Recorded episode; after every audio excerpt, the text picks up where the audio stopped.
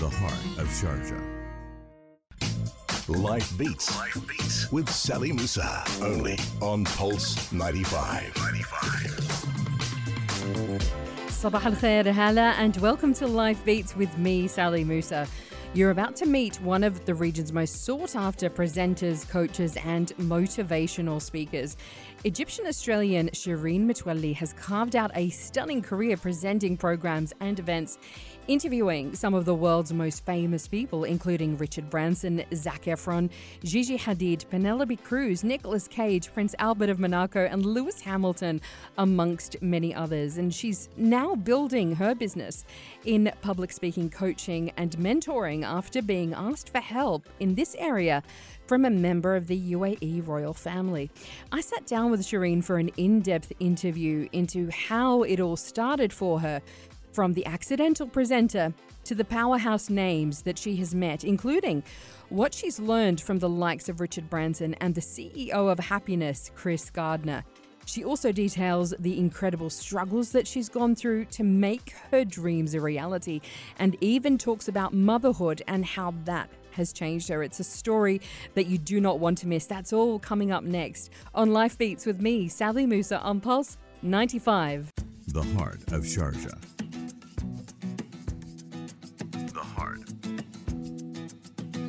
Of Sharjah. Pulse 95. Life Beats. Life Beats with Sally Musa. Only on Pulse 95. 95. Shireen Metwalli lights up any stage that she steps on. As a bilingual presenter and motivational speaker, she's not only glamorous and intelligent, but someone who understands how to bring out the best in her guests and her audience. It's what has put her at the top of her game as someone who's requested by some of the world's biggest celebrities. Recently, Shireen invited me into her beachfront home for an intimate and revealing interview detailing her incredible story. The walls of her home are covered in beautiful photographs of her and her family, including the newest addition, her six month old daughter, Yasmin. As soon as I walk in, Yasmin greets me with boundless excitement and the biggest smile I've ever seen. Clearly, she takes after her mum. Yasmin is a gift in so many ways, not least because of the struggle that Shireen had in conceiving her. It's a story that she shares with me here for the first time. That's coming up later. Something that's quite striking is Shireen's generous spirit as she's prepared a delicious homemade breakfast in her garden to celebrate the new season before we start our interview. As we settle in, we start talking family and growing up Arab in Australia. And I ask her about how she became a presenter in the first place. Take us back to how you came to Dubai yeah. and setting up your company on stage. Yeah. And how did that happen? And, Gosh. you know, were you always the, the kind of person who wanted to be a presenter and. Uh, Not at all. It was by default. What I'm doing right now is completely, I would say, um, fate. It's, uh, I mean, I'm a banker to start off with, and it happened that I love to talk.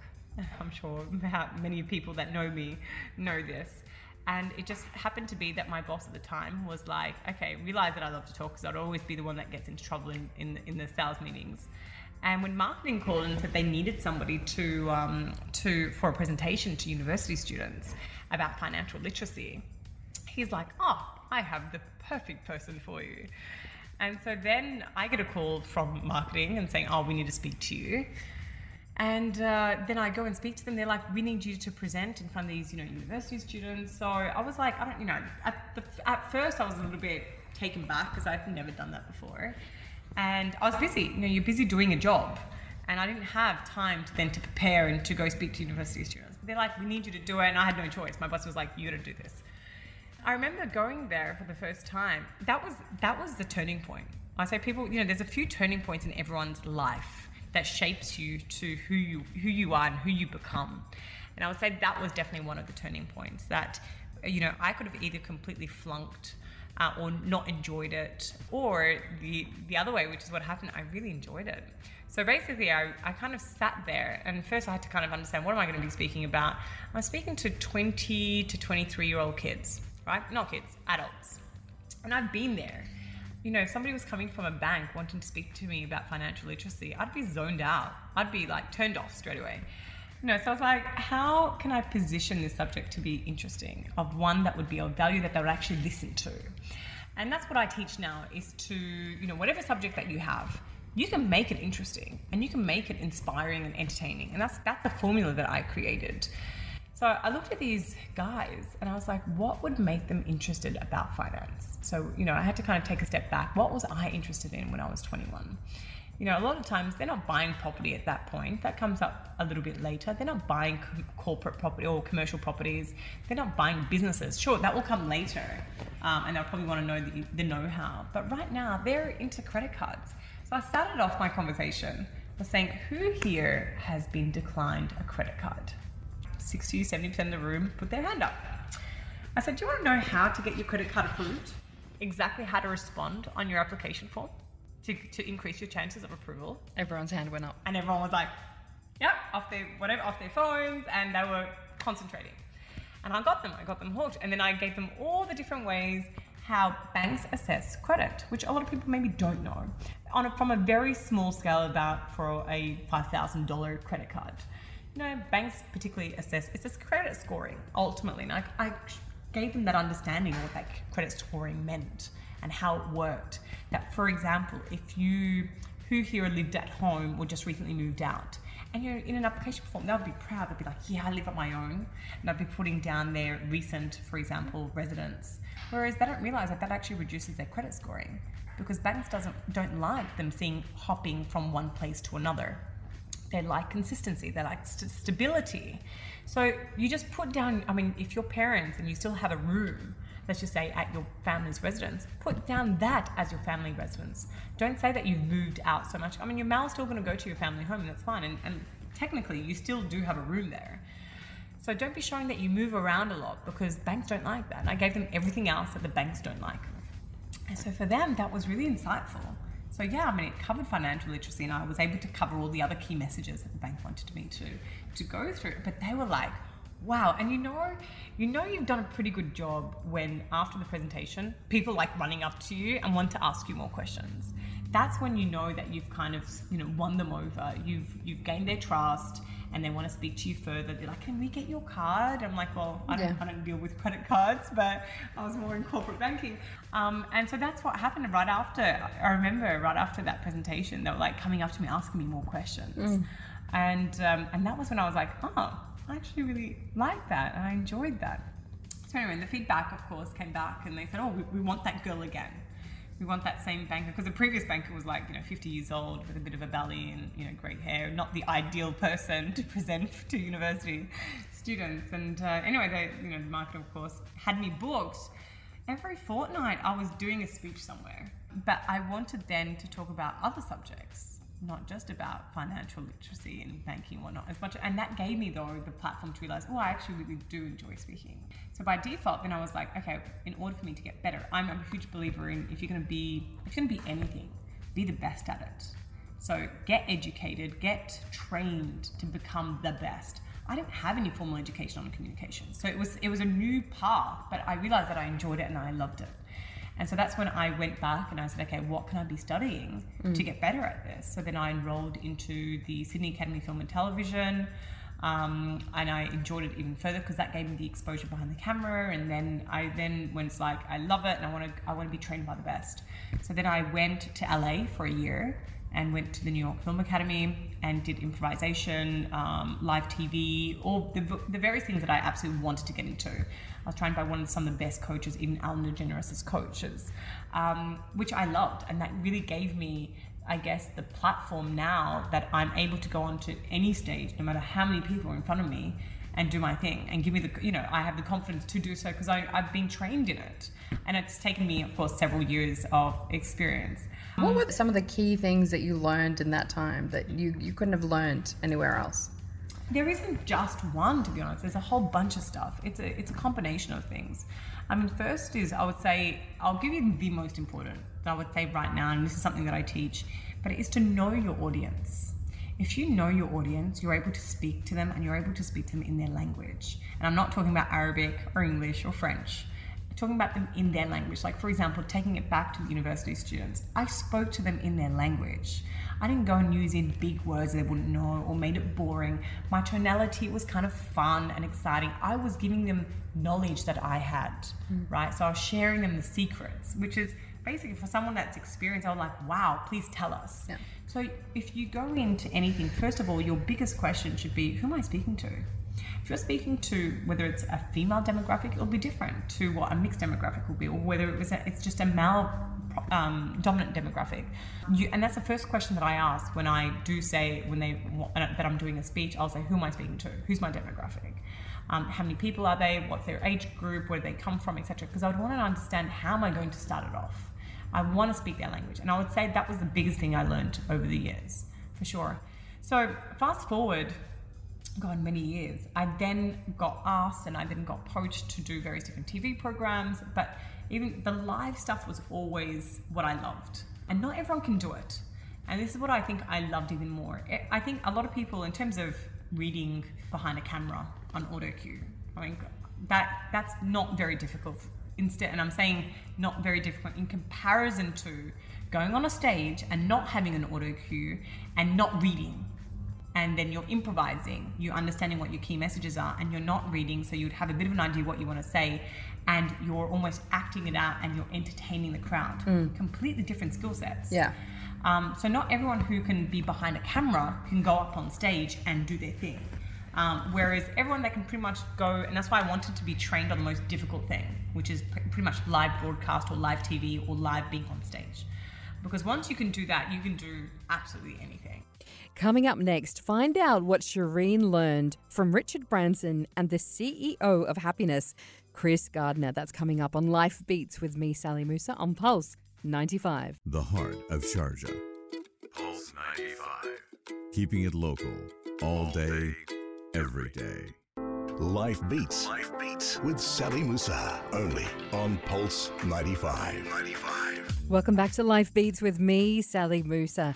Now, international speaker and coach Shireen Metwalli has interviewed many of the world's top CEOs and celebrities. And here, she tells me what she's learned from two of the best Richard Branson and the CEO of Happiness, Chris Gardner my first interview with Richard Branson, I think, was like in the year 2010. And that was an eye opener. That was like, wow. You know, I loved meeting him. He was such an incredible human and inspiring on various different levels. And that was when I was like, okay, I definitely love this.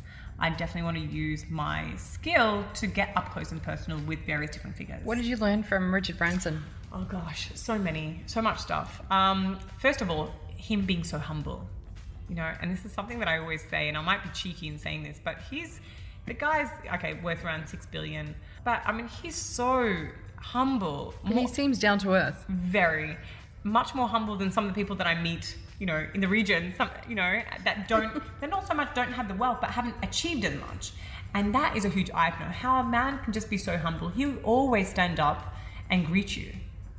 Right, just little things like that yeah. that you notice from him. Um, he'll, you know, look at you in the eye and he'll be he'll be so polite. Now, you know, depending on, and, and of course, I got the heads up. If he likes you, he'll definitely, you know, answer your questions at length. If he doesn't, he'll give you like really short answers. Sure. So I had to kind of build that rapport with him. Um, we travel. I traveled with him to LA, and he was incredible. He was actually, and I had to kind of observe him. Um, it was with Sam, his son, and of course Richard. And he just went. It was on the new V Australia. That was on the very first flight to LA. And that was a really cool experience because it just showed you how humble he was and how incredible. Um, he went to, I think it was the premium economy or the economy, and, and he just grabbed a baby. And it was. He just baby, grabbed baby. Yeah, the baby was with the dad, being carried by the dad. He just grabbed him and he took him to the first class um, lounge. And so the father just followed, really. Didn't really tell the father to come along, but the father just followed, like, hey, you've got my baby and he was just he just loves kids and he just this was like a cute really cute little kid the dad was just like so it was like first of all richard branson's going through the you know the actual aircraft but try, trying to get people's feedback because it was the first flight and he was on it and he just really generally wanted to see what people thought but he found this baby and took, brought him to the first class cabins and uh, had a drink and everything. So offered the father something to drink and to eat. And I was and I was there witnessing it, and it was like Dad was like, "Do you mind getting me a, getting a photo?" So I was like snapping away because this is like for this baby, it would be everything for him to grow up saying, "Oh my god, I just Richard Branson casually just holding me when I was like the baby would have been like eight months or so.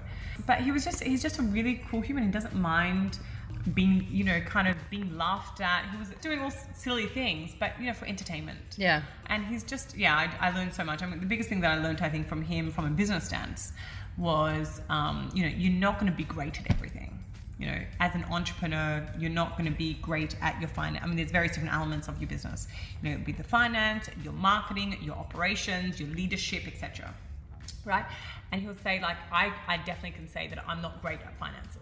And so you hire the best person you can to offset your weaknesses you know in that area mm. so you need to understand as an entrepreneur as a business owner what your strengths and weaknesses are and then you hire people that are around you that are better than you in those areas because you know otherwise something's going to give basically in your businesses. You don't hire people that are exactly like you with your same weaknesses because that area of that business is going to be lacking.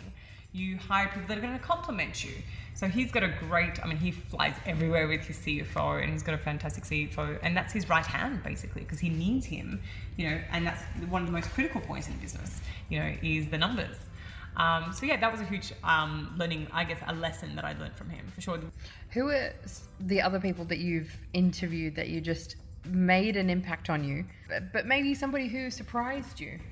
I would say definitely Chris Gardner probably was definitely a, a figure that I absolutely love interviewing. He's the man behind Pursuit to Happiness that Will Smith plays The in movie, yes. The CEO of Happiness, Yeah, as he's known. of happiness. He's he's fantastic, and I love him. He's just you know what he just exudes this energy, which I absolutely love. And being surrounded by him makes me realize, God, I need to. People think like I'm I have this great energy, and I hang out with him. I'm thinking I don't have enough energy. Um, he is just yeah a great soul, and he's the one that like very much embeds to any everybody that if you're going to be anything, if you're going to choose to be anything, whether it's a radio presenter, whether it's just a, a normal presenter, whether it's a designer, a gardener, be the best at it. Find out how you can become the best at it. Value and appreciate what you do. Um, and that will give you so much reward. So there's this great video uh, that actually I play, and it's it's a combination of all these professions: the pizza maker, to the gardener, to the garbage collector, to the trolley collector. Them doing their jobs with absolute passion. The window cleaner that's kind of doing it while he's playing his music, and doing it such a, a great technique that you really see that they love what they're doing and they're passionate about what they do, regardless of what it is that they're doing. Um, and that's how you excel in life, is to really respect what you're doing and doing it at its best.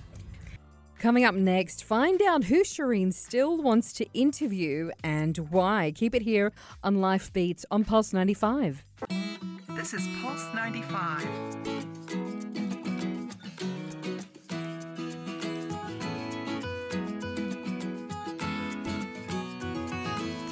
The heart of Sharjah. with a story to tell. Life Beats. Life Beats with Sally Musa. Only on Pulse 95. 95. Welcome back to Life Beats on Pulse 95. I'm speaking to presenter and life coach Shireen Metwalli, and I asked her of all the people she still wants to interview, who does she still want to talk to and why? Who do you still want to interview? Ah, Oprah. That's easy. Why?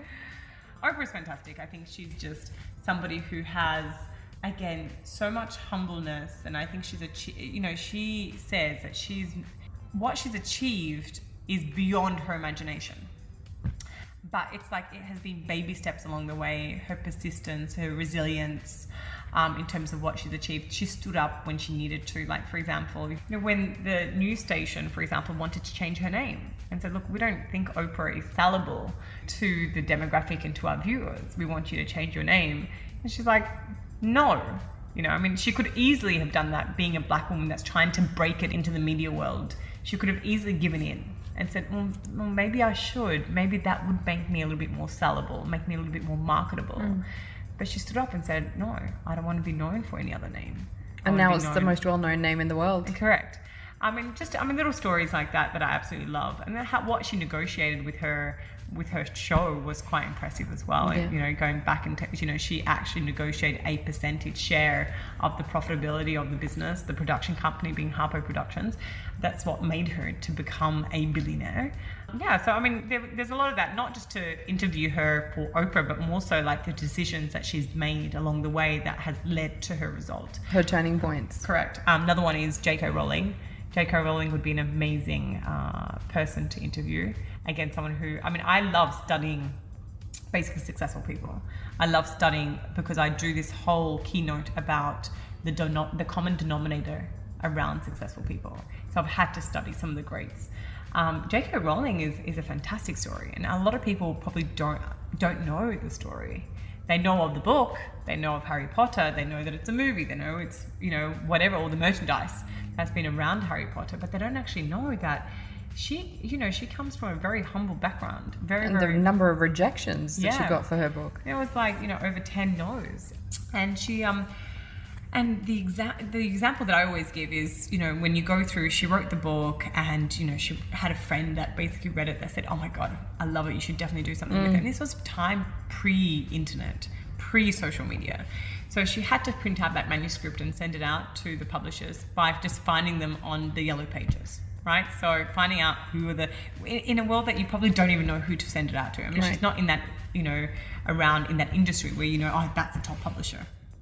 So she obviously had to just take a gamble, saying "Uh, these are the top publishers. Let's just send it out to the first one. She doesn't have a lot of money. She was incredibly poor on social security. She wrote the book, in fact, and of course in a cafe because she didn't have heating in her in her mm. apartment, mm. and she had a son, and her partner had left her at that point. So there's a lot of you know there was there was a lot of negative around her around her life, but she kept going. Coming up next, find out the incredible struggles that Shireen herself went through to realize her own dreams. It's Pulse 95, and you're listening to Life Beats with me, Sally Musa. This is Pulse 95.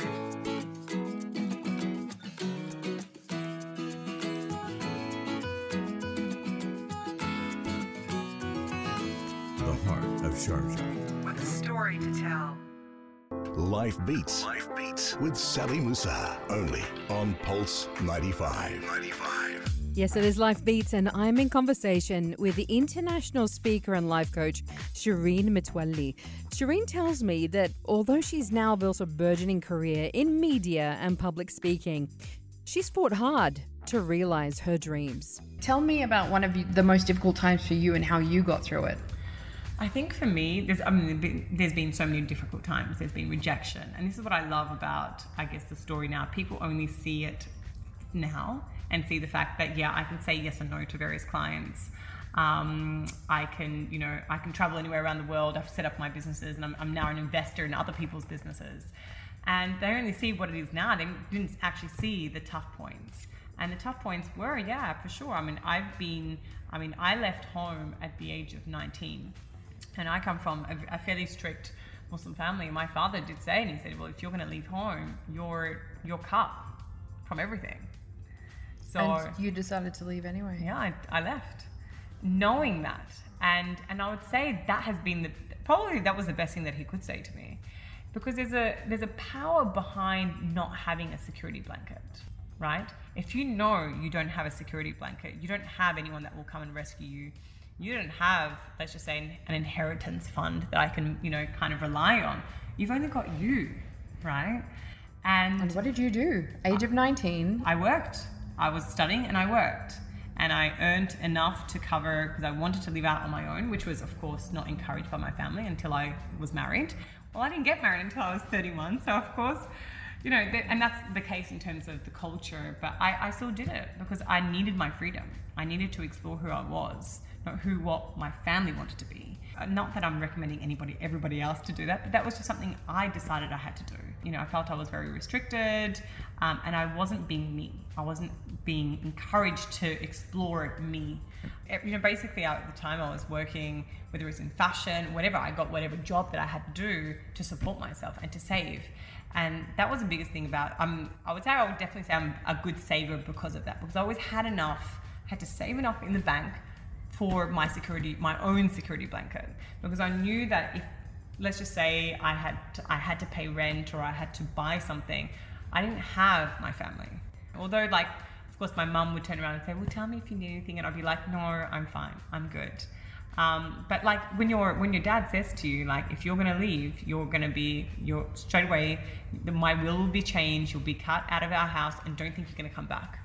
You have to kind of think in a way now that Sometimes it's the emotional attachment, though. Obviously, this is being your dad. Was there a point where you thought about it and, and thought, I don't want to be cut off from my family, or no, it was just emotionally? though? Emotionally, for sure. I mean, they were, they, I mean, your family ultimately Yeah. and uh, my and my siblings, my three brothers, for sure. I mean, I think that's what probably made me so much stronger. Was at the point where I was like, okay, I have to learn to be independent. I have to be learning. I have to learn to live on my own. Of course, and and don't get me wrong, they still uh, he still opened the doors afterwards when I came back. I think it was like around a year that I lived on my own and I continued to. But they were like, okay, they felt bad that they had, or my dad had, of course, cut me. So I mean, they still let me, they still let me in, of course, afterwards. Um, but it's, I didn't have. That's when I really grew up, to be honest. That's when I realized, okay, I can, I need to rely on myself.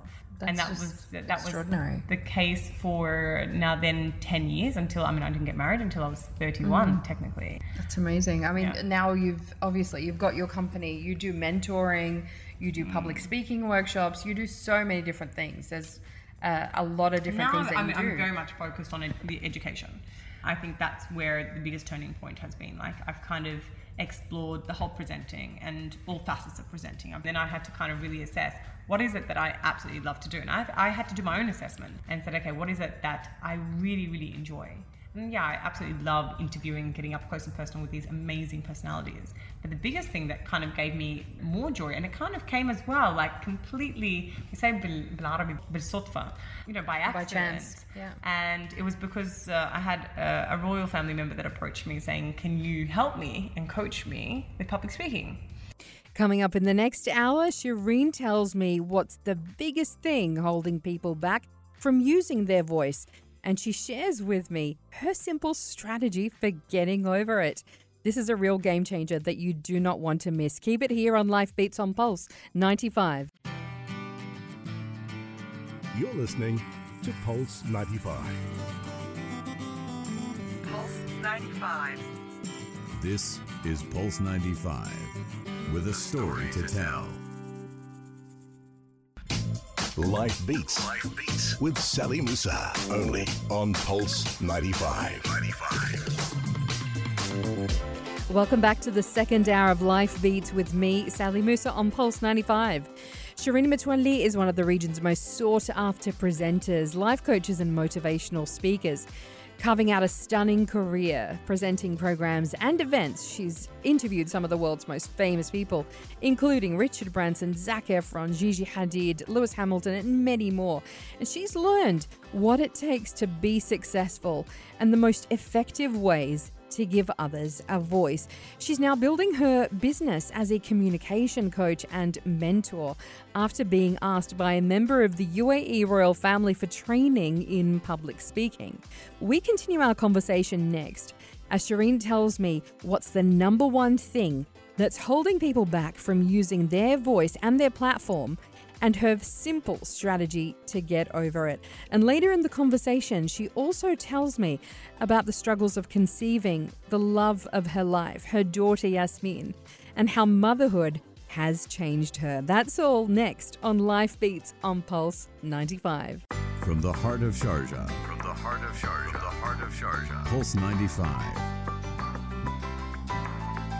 Pulse 95.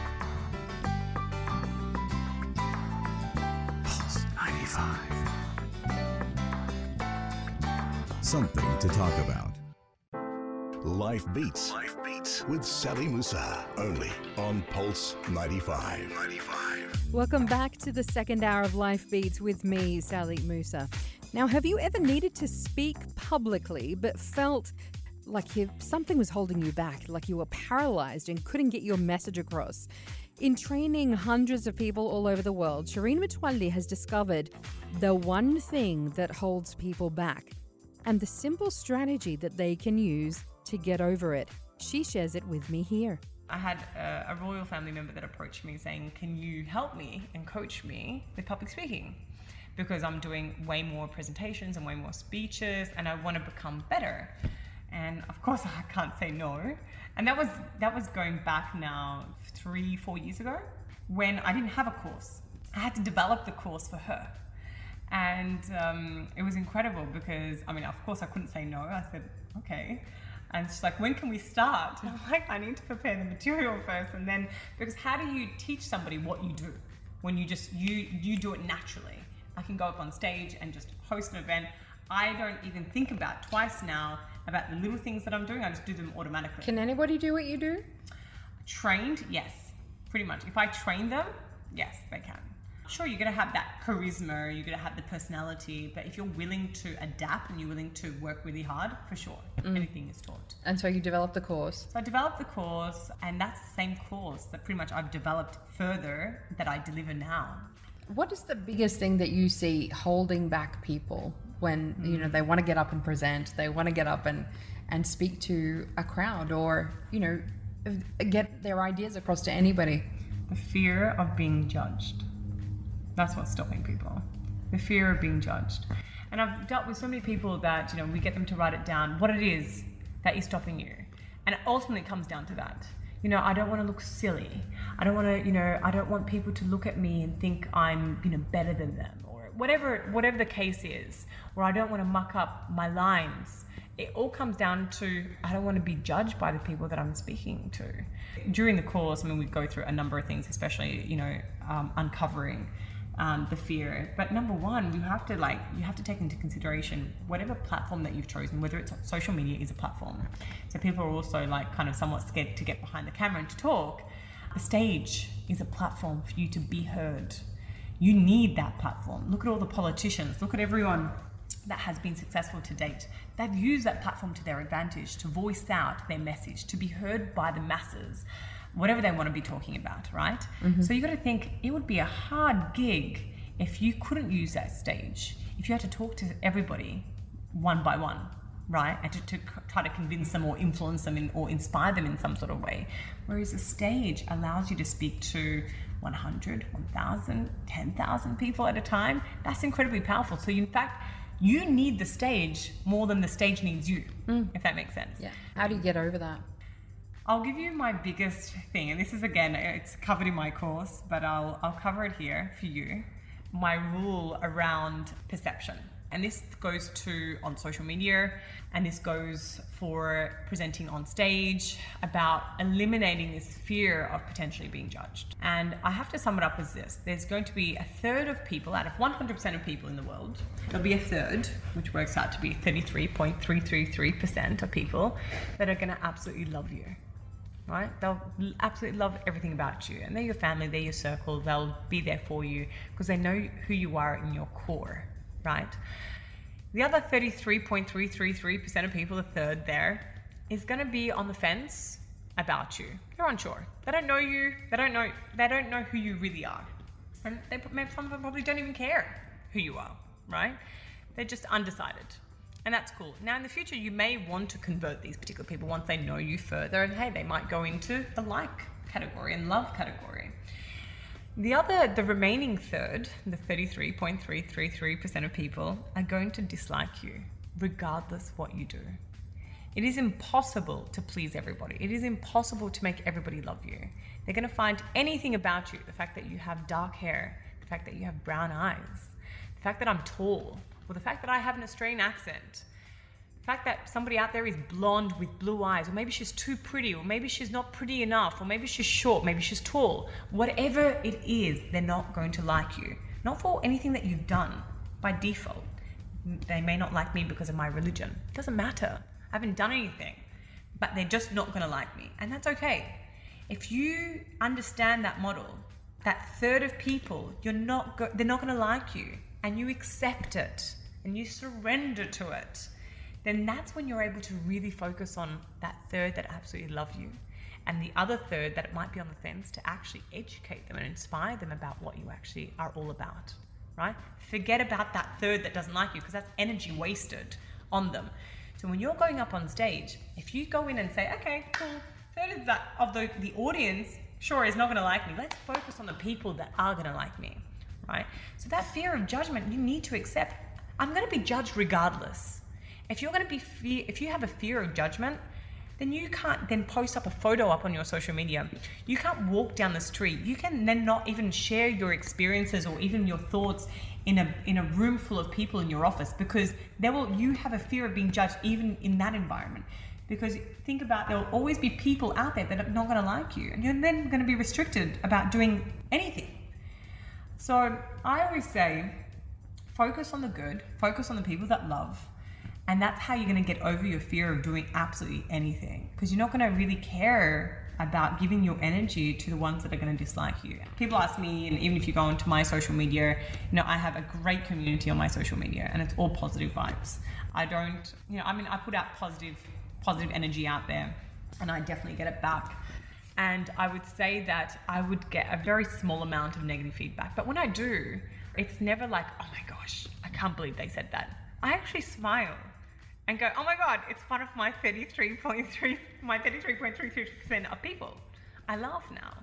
I interviewed recently Jay Shetty, who was incredible. And I kind of taught this model at his event. He said, do you mind sharing something? And I taught this because if you're going to be successful on social media and you're putting yourself out there, you need to be prepared that people out there are not going to like you. And, and it's that third. But you don't care. If they do, you're just going to go, wow, I've actually got them. You're not going to be, you're not going to make everybody happy. Not everyone's going to love you. And Jay, you know, he's such a great guy. I've got so much respect for him. And I posted up a photo of him and I. We were both chatting about something. And funny that, um, you know, all the feedback was great. Oh my God, I love him. And I'm Shireen, I'm so Yeah. jealous. Oh my God, how do I come to this event? And, and whatnot, all of that. And then there was this one that said, oh, I don't think he's very good. And, and, you know, and I showed that to him, and he was like, "Ah, that's one of my third. it's my thirty, and it was it was exactly that. You can't even take offense to it. It's just you got to consider we all have them. It's just a rule of life. We all have them. It's the best of us have them, right? So if you appreciate and live by that, you will never get offended by when they say anything and they exist and they come up. You're like, cool. I know who you are now. You're that third, and I'm cool with that. You have to surrender and be totally cool with it. Coming up next, Shireen and I talk social media and the power that goes with not just being an influencer, but the power of the followers too. That's next on Life Beats on Pulse 95. Talk about radio. It's Pulse 95. Life Beats. Life Beats with Sally Musa. Only on Pulse 95. 95. It's Life Beats with me, Sally Musa, and I'm talking to international presenter and coach Shireen Metwalli. And not surprisingly, the conversation moves to social media and her role as an influencer. I want to ask you about, you know, social media, being an influencer. Influencers now have such, you know, a bad name, really. Hmm. The whole idea of being an influencer, and it's that sense of entitlement. And then, you know, do they really take their influence seriously? They hmm. like to tell people what to wear, what to buy, but actually, it's in your actions as well and how you hmm. are with other people. Yeah. How do you feel about it? Look, I don't. I never put it out there to become an influencer. It's not what I title myself as, for sure. Am I of influence? Yes, because I see that. I see that through the numbers. Like, for example, you know, I, and it's not something that I would get remunerated for, but I have a lot of friends that have restaurants and whatnot, and they'll be like, Shireen, do you mind, you know, coming in, or do you mind us doing an experience at your house? And you know, I would promote their businesses, and they'll go, "Oh my God, you wouldn't believe it! We got ten bookings right after you promoted us." And not that I got anything out of it. I mean, I really enjoyed the experience. I was just sharing my experience on a genuine level. And I would see the result that comes from that. And so I'd go, oh, wow, you know, I mean, at, at 2,000 dirhams that they would have charged for that fee, they would have earned 20,000 dirhams, you know, right after my promotion. That's, that's good. Um, so do I consider myself as an influencer? I don't title myself as that. I'm honestly, I, I always say this, I'm a normal, regular person that even how my social media following has come about is completely organic and completely, you know, general. I was out there, I was inter- interviewing various different people from the Richard Bransons to Lewis Hamilton. I think my most amount of followers came when I interviewed Zac Efron. But do you and think they were like young girls. you know, influencers just Too the whole idea, yeah, of an influencer has just gone too far. And we're too obsessed with the whole idea of being an influencer or I following think somebody. society controls that. And I always and I always put that back onto the followers. I think the followers have much more power than they think. They think they're just a number.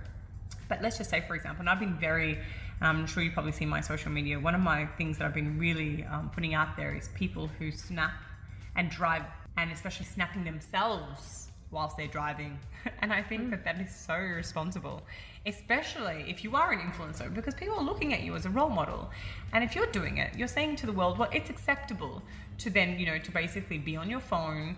Um, and and it's not just being on your phone, but it's being on your phone recording a message. So you're now thinking about what you're saying, recording and seeing how you look, and driving. And that's a lot of things, even for a woman to do, Yeah. you know, um, and to be responsible for. So I've been putting a lot of information out there saying, you know, what should we do Yeah. to those people that are doing that? You know, and, um, you know, a lot of them come back, you know, is it fair to unfollow these people? You know, the public have got that control. Coming up next, I ask Shireen about how motherhood has changed her, and she opens up to me about the struggle that she went through to become a mum for the first time. These powerful insights that you don't want to miss next on Life Beats on Pulse 95. Talk about radio. Talk about radio. It's Pulse 95.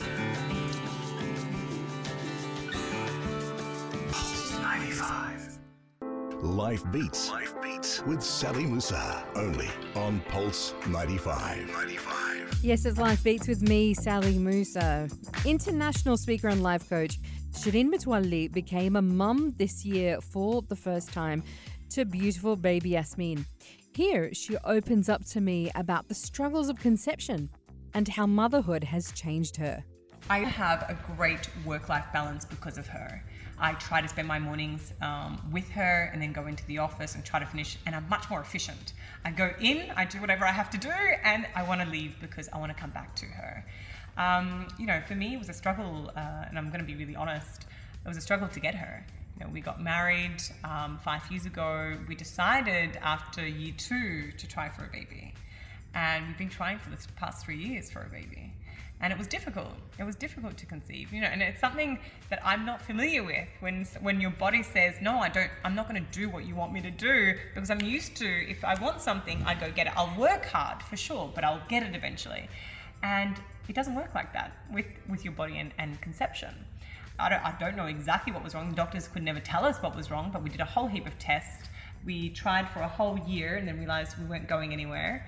And that's when we started seeing the doctors, and it was test after test. And then we end up ended up going for IVF, two rounds of IVF, and resulted in her. So now you can imagine how dear she is, and well, and, and I, How me wrong, difficult was that? How difficult was that? look of course it was i wouldn't say it's extremely difficult i'm i'm tough so i'm i can go through it um, i was i was focused it was a even after i had a miscarriage after the first try and that resulted in a miscarriage in fact i found out that on the 1st of march so it was um, eight it was seven days before international women's day and i was hosting a huge international women's day event last year and uh, had a whole heap of people um, coming and speakers and whatnot. And I, and I had just on the 1st of March gone through a miscarriage. And I just, you know, my husband was like, cancel, cancel, cancel your International Women's Day event. I'm like, I can't, I've got 250 people coming.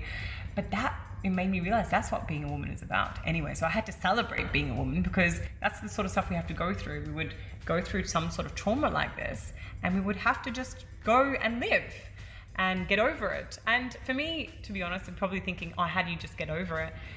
Um, for me, I believe that everything happens for a reason.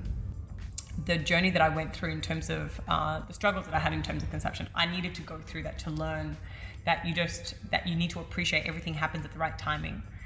Um, also, like even things like miscarriage, I needed to go through that to really appreciate the empathy. I never really appreciated a loss before.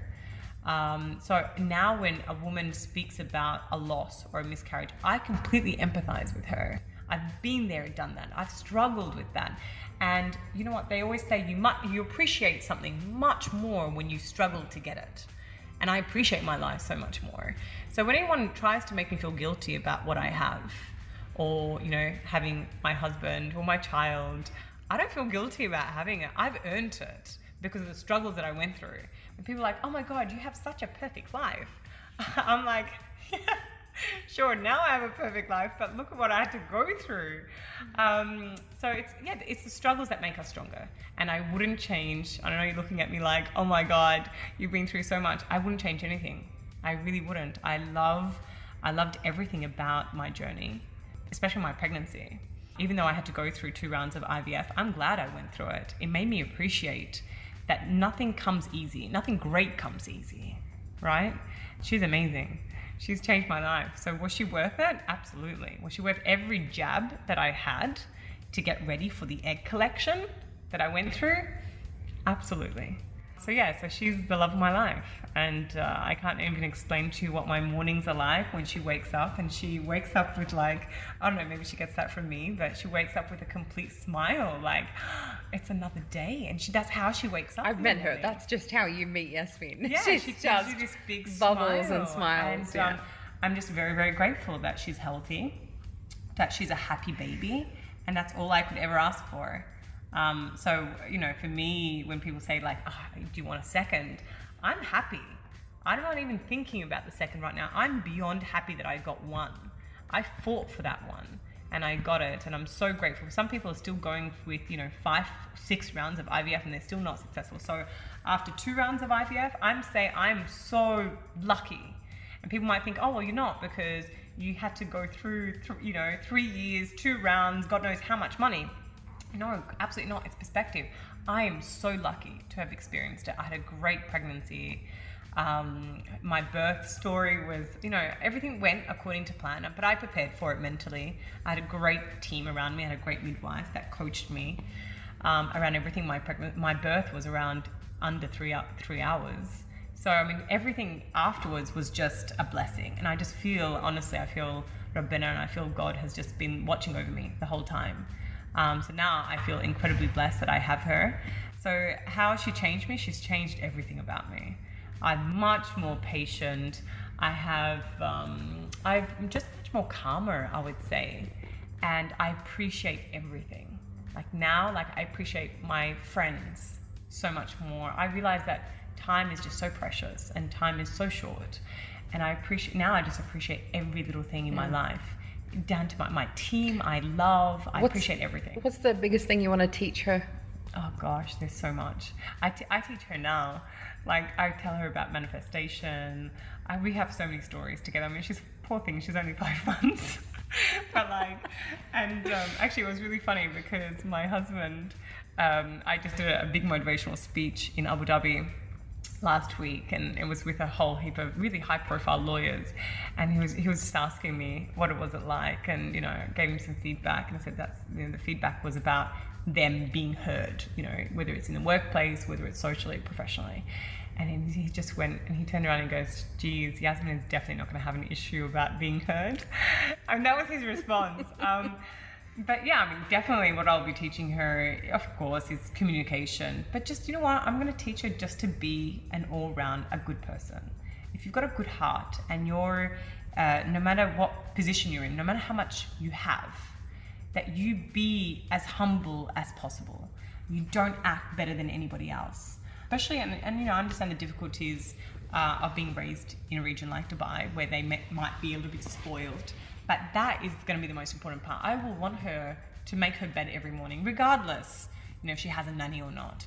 But I would want her to do the smallest things and just to be as grounded as possible. Shireen Metwalli, thank you so much. Just amazing. Amazingly open and honest insights from Shireen Metwalli. And of course, if you missed any part of the interview, you can find it on the Life Beats podcasts on SoundCloud and Apple Podcasts. Just search for Life Beats. Make sure you subscribe, and then you'll know as soon as it hits. And coming up next, we pay tribute to the man who changed superheroes and made them relatable to the masses. That's coming up next on Life Beats on Pulse 95. Pulse 95. Pulse 95. Pulse. Pulse 95. The heart of Sharjah.